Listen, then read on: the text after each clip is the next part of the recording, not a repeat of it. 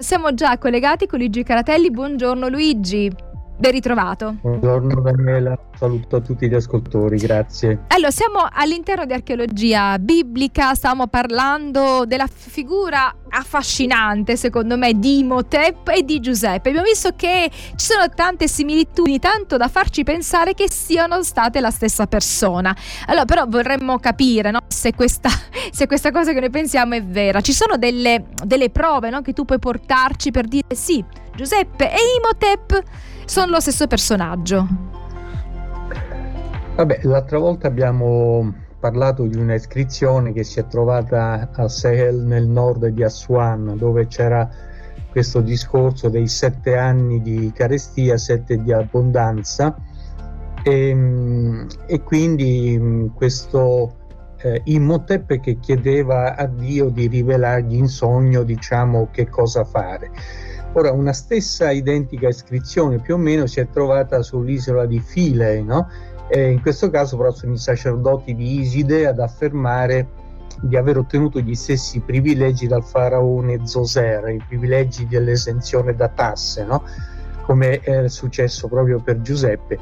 Ora, in altre parole, è la stessa storia che avviene in differenti circostanze ehm, e Imhotep ehm, praticamente ancora non si sa per certo quale sia la, la, la, la, vera derivazione del nome, ma vorrebbe dire più o meno la voce del dio no, Im, Imhotep. Ora il nome Imhotep in antico egiziano è tradotto proprio con la voce o la bocca di Im ma non c'è traccia di un dio in Egitto chiamato Im, insomma, al limite noi conosciamo proprio grazie a Giuseppe l'Io sono, ecco. Ehm, è, è, Gesù stesso che dice di se stesso io sono. Quindi praticamente eh, il nome che la Bibbia afferma che fu dato a Giuseppe per esempio dal faraone ed è Zafenappanea significa proprio il Dio vive, il Dio parla Ecco, quindi Giuseppe, il suo nome vuol dire appunto, per Giuseppe il suo nome vuol dire il Dio vive, il Dio parla. Ora, eh, nel significato dell'egiziano Otep eh, c'è una traduzione che significa proprio la voce del, de, de, del Dio, insomma, il Dio che parla, il Dio che vive. Quindi nei due nomi abbiamo già una corrispondenza, se vogliamo. Poi ci sono tante altre cose che si può vedere insomma in un altro momento. Ora, eh, Imhotep era conosciuto anche perché era un antico medico, il più grande medico di cui si trova traccia nei documenti storici ed è stato equiparato ad Esculapio, il dio della professione medica tra i greci, no? E di Giuseppe poi nella Bibbia si dice proprio che ehm, non, non ha molto a che fare con la medicina, però c'è un testo, Genesi 52, che contiene una notazione interessante. Dice poi Giuseppe ordinò ai medici che erano al suo servizio di imbalsamare suo padre. Insomma, in altre parole, Giuseppe ebbe dei medici al suo servizio. Poi vedremo che in effetti eh, Imhotep venne adorato come dio della medicina e la stessa cosa si potrebbe dire poi per, uh, per Imhotep. Ora, dopo la sua morte, Imhotep viene ricordato proprio come il dio delle guarigioni e il modo in cui lui guarisce ricorda moltissimo il Giuseppe della Bibbia. Negli antichi testi greci, eh, come dice um, Estes nel Medical Skills of Ancient Egypt, si fa menzione di un luogo che era meta dei pellegrinaggi vicino a Menfi, cioè vicino a a Saqqara, probabilmente era a Saqqara il luogo di pellegrinaggi. Qui si radunavano da tutto l'Egitto per ricevere una guarigione da Imhotep. Dopo aver pregato e offerto sacrifici, si coricavano nel corso della notte speravano di ricevere sogni. Ora, logicamente, questo è tutto paganizzato, no? Però possono essere i ricordi di Giuseppe che ehm, rivestì proprio in Egitto ehm, questo ruolo, quello di interprete di sogni. Quindi questa prerogativa e il fatto che avesse dei medici al suo servizio già possono essere degli indizi, anche se labili, diciamo, che lo collegano a Imhotep. E poi insomma vedremo ancora altre cosine, ma sono tante, sono ripeto piccoli indizi, ma tanti indizi fanno una grande prova. Ehm, sappiamo che quando Giuseppe giunse in Egitto il faraone regnava già da lungo tempo e quando in, Giuseppe interpreta i sogni il faraone è già stabile sul trono e ha un grande potere. Ora la stessa cosa è stata per Imhotep, che era il consigliere del faraone Zoser. Non esiste nessuna testimonianza scritta riguardo la presenza di Imhotep nel periodo iniziale del regno di Zoser. Per esempio, Imhotep, benché ricordato come grande costruttore, non fu l'architetto della tomba di Zoser, no? ma venne, eh, diciamo, in qualche modo eh, iniziata subito dopo che Zoser è salito al al potere e sul posto c'è un sigillo di argilla con il nome di Zoser, il nome di sua madre, i nomi di numerose persone che avevano delle cariche durante il suo regno, però Imhotep non è menzionato.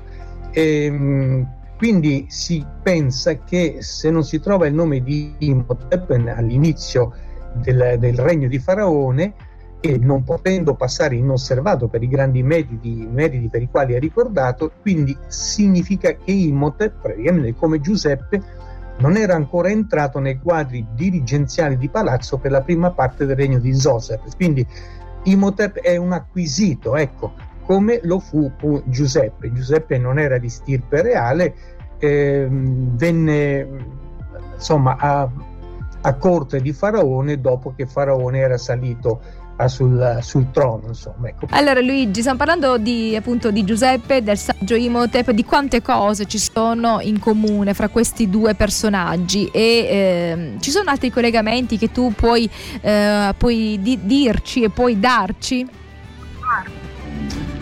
Beh, per esempio Imhotep era sacerdote nella città di Eliopoli, no? che è la biblica On, che si trova alla periferia della moderna Cairo e anche Giuseppe eh, ha ricoperto tale carica avendo sposato Asenat, che era figlia del sacerdote di On, mm. no?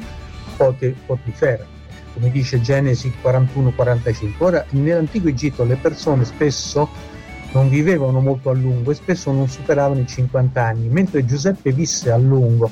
Quindi non è improbabile che Giuseppe divenne onorificamente un sacerdote di On dopo la morte di suo suocero, no?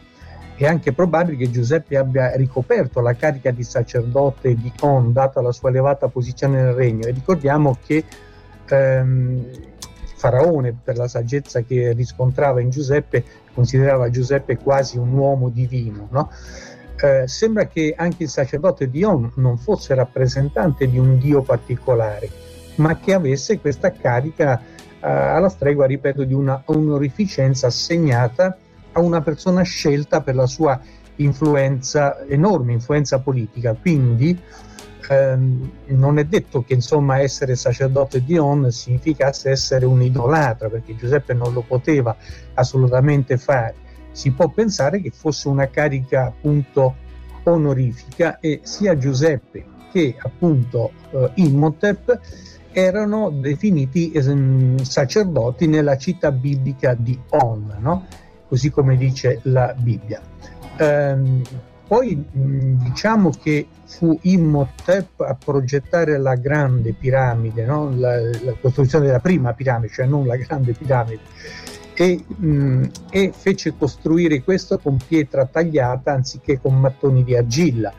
E se diamo uno sguardo alla storia egiziana, notiamo che fu durante il regno di Zoser che l'Egitto divenne una grande potenza eh, divenne una grande potenza proprio perché eh, Imhotep ebbe l'accortezza di eh, fare provviste, diciamo, per, il, per, gli anni di carestia, insomma. Quindi in Egitto ci si rivolgeva per poter avere da mangiare e quindi ehm, questo ricorda benissimo, ripeto, anche la storia di Giuseppe che proprio per la sua accortezza ehm, fece immagazzinare così tanto grano che eh, tutte le nazioni circonvicine nel momento della carestia andarono a, eh, in Egitto, quindi da Giuseppe, per poter avere le, le, razioni eh, di, di, grano. Certo. grano. Mm-hmm. E quindi insomma venivano pagati e tutto il mondo allora circostante l'Egitto era eh, con un occhio puntato verso l'Egitto e l'Egitto era diventato potentissimo. Insomma.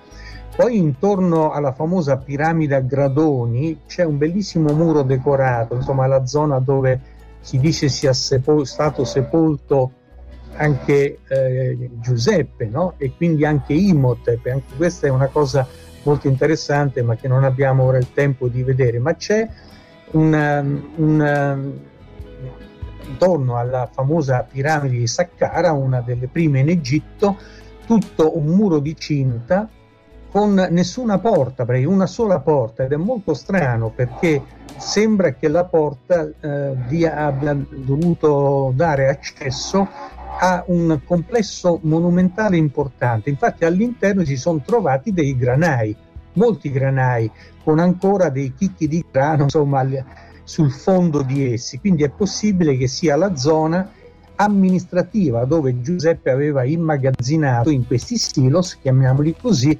tutto il grano che eh, aveva fatto eh, immagazzinare durante i periodi di carestia è molto interessante perché praticamente è tutta una città eh, particolare, non esiste una in Egitto ed è una città amministrativa. C'era l'amministrazione in questo luogo. Ci sono 11 pozzi ehm, dopo una serie di colonne che sono messe lì in una maniera particolare con eh, in mezzo tra l'una e l'altra una specie di baldacchino come se fossero delle zone in cui c'erano dei cambiavalute, no? proprio accanto ai silos pieni di grano. Ecco, ogni silos, ogni pozzo ehm, ha un volume da poter contenere insieme 40.000 metri cubi di grano, no? che corrisponde a 4.000 camion con ciascuno un carico di 10 metri cubi e tutti i pozzi sono collegati da un tunnel sotterraneo, un pozzo che va fino alla fine del sistema dei, ehm, dei tunnel. Quindi dice per esempio Arias che questa era una vera città progettata ed eseguita come una singola unità e costruita con fine pietra calcarea bianca che proviene dalle vicine colline di Mukattam. Ecco, ehm, molto bene calza la costruzione e l'uso del centro di Saqqara con il ruolo di Giuseppe in Egitto perché eh, Giuseppe aveva bisogno proprio di un grande centro amministrativo, l'abbiamo detto, per poi distribuire al mondo intorno all'Egitto colpito dalla carestia tutto quello che lui aveva immagazzinato. Poi anche il luogo della sepoltura, finora non si è trovata la tomba di Zoser, o meglio qualcuno dice di averla trovata, ma non c'è all'interno la mummia di Zoser ed è strano perché una persona così importante non è ricordata in Egitto, sono ricordati perfino gli scalpellini no? e, e, e Imhotep invece no, scusate, Imhotep non c'è la tomba. Ora si dice che anche di Giuseppe in Egitto non si può trovare la tomba perché? Perché lui stesso aveva lasciato pre- precise indicazioni dicendo che quando io morirò le mie ossa devono essere trasportate nella, nella Terra Santa, quella che noi conosciamo a Terra Santa.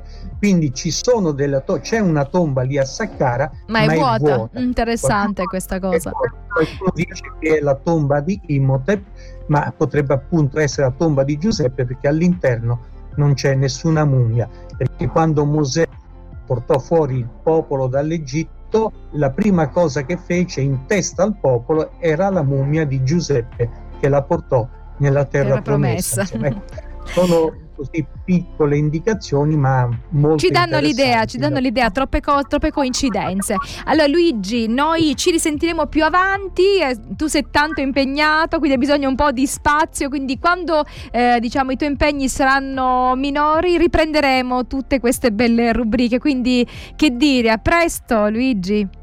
Grazie grazie a presto